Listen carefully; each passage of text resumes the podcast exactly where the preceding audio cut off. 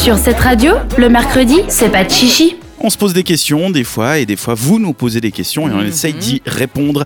Le principe de cette chronique, on vous le rappelle, il est très simple. Si vous avez une question sur la vie sexuelle, la vie de couple, euh, la vie en général, n'hésitez pas à nous la poser, que ce soit par notre messagerie WhatsApp au WhatsApp. 078 700 4567 sur notre page Instagram, notre page Facebook, par mail si vous voulez nous écrire un mail, faites comme vous voulez. Nous, on garde ces questions anonymes, on essaye d'y répondre scientifiquement et après on débat et on donne notre avis. Cette première question, elle s'est basée sur quoi? C'est quoi la question? Bah, c'est une question qu'on s'est déjà beaucoup, mais alors beaucoup posée, je pense, plusieurs autour de la table. Peut-être que vous qui nous écoutez à la maison, vous la posez en ce moment, on ne sait pas. Est-ce que c'est une bonne idée de retourner avec son ex? C'est vraiment un truc qui, qui passionne les gens. oui. Après, euh, est-ce qu'il faut... euh, non, c'était quoi la dernière Comment oublier son ex? Est-ce qu'il faut le... Est-ce qu'il faut Voilà, le revoir? C'est un sujet qui vient donc euh, qui revient régulièrement. Le magazine Marie Claire faisait encore un article sur le sujet au début du mois. hein. Et quand on retourne avec son ex, bah, il y a un peu deux cas de figure. C'est soit vous êtes séparés parce que ben, l'un voulait vivre euh, loin une année, par exemple, c'était pas le bon moment, vous étiez trop jeune. Enfin bref, une histoire qui n'était pas encore vraiment finie. Il y a encore des trucs à vivre. Mais il y a aussi les séparations parce que bah, la relation entre les deux personnes ne fonctionnait tout simplement pas. Une relation où vous êtes un peu trop différent de votre conjoint, vous voyez pas la vie de la même manière, ou même pire, l'autre a été infidèle, ce qui arrive. Et ben, de- dans ce genre de conditions, envisager de se remettre avec son ex, ça peut être une très mauvaise idée. Je pense qu'on est d'accord pour le dire, hein, ça, à mon Mhm. avis.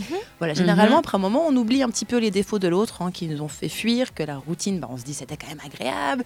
Il n'y a pas non plus besoin de se relancer dans le grand bain du dating avec des gens qu'on ne connaît pas. Enfin, Il n'y a pas besoin d'apprendre à connaître de nouveau une personne depuis le début. Alors, c'est vrai que c'est peut-être euh, agréable pour les gens qui ont un peu peur de la de, retourner avec son ex. Pour d'autres, c'est aussi hors de question. Ce serait comme lire le même livre plusieurs fois, où on sait déjà comment ça se termine, il n'y aura pas trop de surprises en chemin. De plus, une récente étude, c'est là que ça devient un peu scientifique, a démontré que retourner avec son ex peut en fait créer des réels soucis psychologiques. Oui. Ah. Voilà, une étude faite l'année dernière par l'université du Missouri aux États-Unis a démontré que passé le stade de la colère, de la peine et de la tristesse, eh ben, il y a une détresse psychologique qui peut arriver sous forme de dépression et d'angoisse chez certaines personnes qui retournent en fait constamment vers leur ex. C'est assez sérieux du coup. L'étude a été menée auprès de plus de 500 personnes qui sont en couple, dont un tiers a dans des relations un peu boomerang justement avec un ex.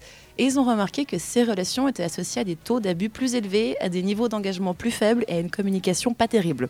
Voilà, l'étude a aussi démontré que les personnes dans ce type de relation ont connu une plus grande détresse psychologique, psy- psychologique telle que la dé- dépression et l'anxiété. Et plus il y a de ruptures et de retrouvailles, plus ça s'aggrave. Voilà. Donc la question c'est est-ce que si on, si on veut penser à récupérer son ex, est-ce que c'est une bonne idée ou pas? Est-ce qu'on pèse bien le pour et le contre? Comment on fait? Qui a envie de se lancer Euh, alors je me lance volontiers et c'est un non. Ah non Non, un- vous un avez non déjà entendu Testé et confirmé ou Euh, non, on va dire jamais testé parce que c'est assez clair pour moi que c'est un non en fait. Quand tu tournes la page, tu tournes la page.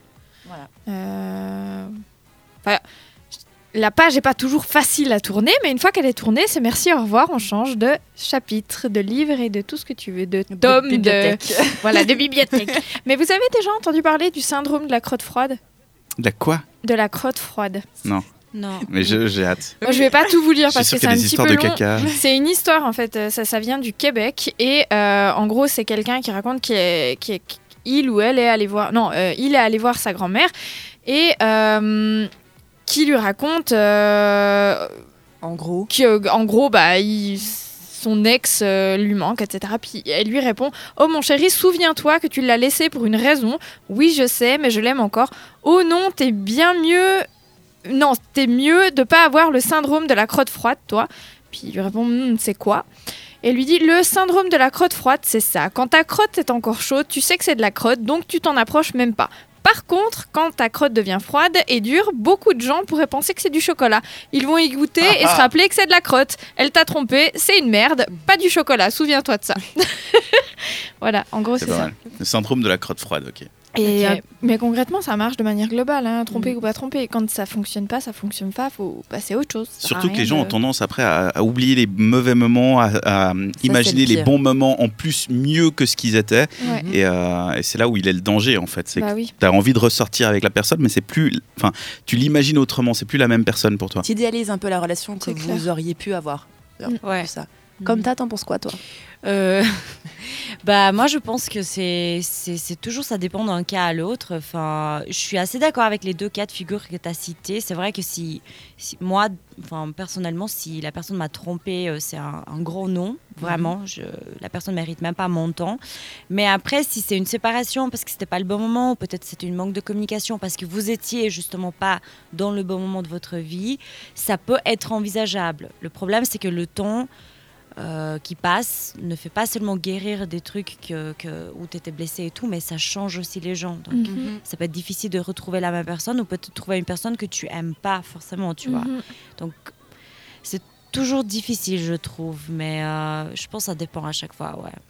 Mais il faut se protéger aussi. Même si tu as envie de recommencer quelque chose ou que tu te considères intéressé, il faut y aller lentement. Il faut pas se dire, OK, on était en couple, on était à ce stade de notre relation, Ouais. on recommence à ce stade. Non, il faut justement, si ça fait une, deux, trois, quatre années euh, que vous êtes séparés, recommencer à zéro, se dire euh, machin, bonjour, machin, pour essayer de voir si justement la personne n'a pas trop changé et puis que tu puisses. euh, c'est là où il y a les cas de danger dont tu parlais, c'est quand tu fais trop confiance à quelqu'un qui a peut-être Mm. changé en deux ans ou trois ans, peu importe. Ouais, Mhm. bon.